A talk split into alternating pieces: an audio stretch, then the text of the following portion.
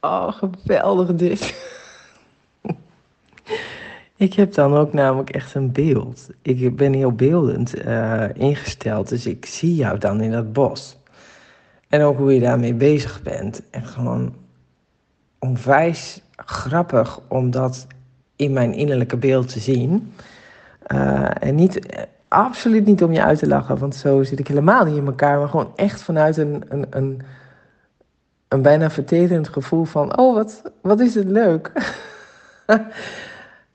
ja, ik vind het echt bijzonder. Het eerste wat ik voelde toen jij dit vertelde was: ja, maar wij zijn één met de natuur. Wij, zodra jij eigenlijk, uh, ja, zeg maar, je mind uitschakelt zonder dat je bewust bent dat je aan het uitschakelen bent. Want zodra je naar het nu gaat en heel erg gaat waarnemen en naar dat, naar het bewustzijn gaat, ben je volgens mij echt gewoon los even van je mind. Waar je ook wel weer gewoon af en toe aan terugkomt. Het is helemaal niet erg en dat is ook gewoon heel kloppend.